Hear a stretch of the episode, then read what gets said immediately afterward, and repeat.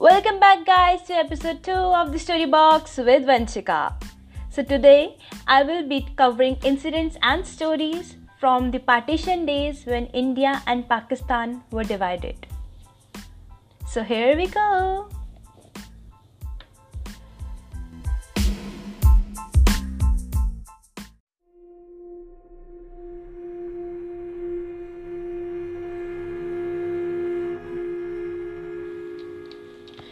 In 1947, the Indian subcontinent got divided into Pakistan and India, which was followed by a large number of killings on both sides of the boundary. On one hand, the government was celebrating the freedom of the country from the British rule, and on the other, the word freedom meant something else for the people living on both sides of the border particularly those who were deeply affected by the partition of India Pakistan in 1947. Freedom meant leaving their homes, migrating to the other side of the border, killing their fellow human beings in the name of religion, living under the threat of being killed at any moment, rape, abductions, honor killings, etc.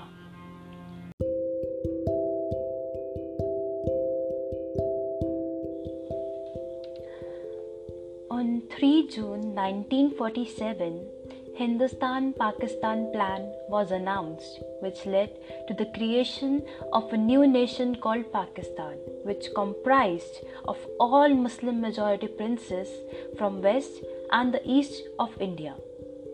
But the boundary between the two countries was not defined properly which led to the riots between Hindu, Muslim, Sikh communities. The most targeted during the riots were the women on both sides of the border. Women were abducted by the other community and were converted into the respective religion. According to official reports, the number of abducted women were estimated to be 50,000 Muslim women in India and 33,000 non Muslim women in Pakistan. But later, the government on both sides decided to send the Muslim women back to Pakistan and Hindu women back to India. But lots of women resisted from migrating since no one will accept a pregnant, raped woman. Neither they will be able to marry someone just because they have become impure. At the border, usually an officer announces the name of a woman like Aisha, daughter of Mahinder Singh, whoever is her family, kindly come and take her back. Sometimes even mothers of the daughters used to come at the border to find their daughters. But the moment they saw their daughter pregnant, they refused to accept their own blood, leaving these women crying and shouting.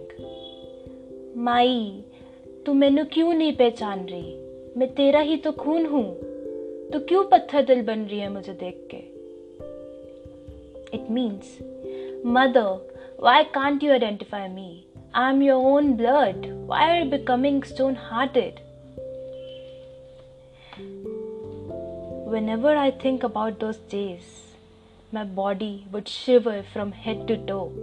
Humans during those days were neither human, nor Hindu, nor Muslim, but demons in disguise, said by interviewee who was a survivor of the partition. And interestingly, abortion was illegal at that time, but state financed mass abortions only for this cleansing purpose of the women who became impure. Another story on this topic about the impurity of the women comes from the movie Pinjar in that movie, Puro, who was the female lead, her family never accepted her back because she became impure after being abducted. Purity of a woman had a great significance in Hindu religion. In the movie Pinjar, the Agni Pariksha of the goddess Sita was depicted to give a hint that women who were abducted and abandoned by the families cannot be accepted back because they have become impure.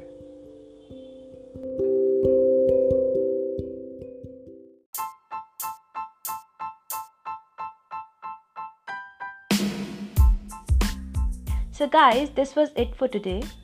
Today, the, I covered the concept of purity and impurity from the partition stories.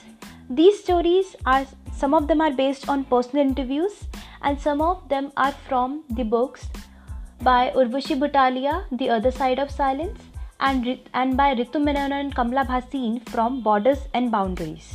I hope you like it and in the upcoming video I will be covering the concept of honor and honor killing related to the partition stories. I hope you like it. Thank you.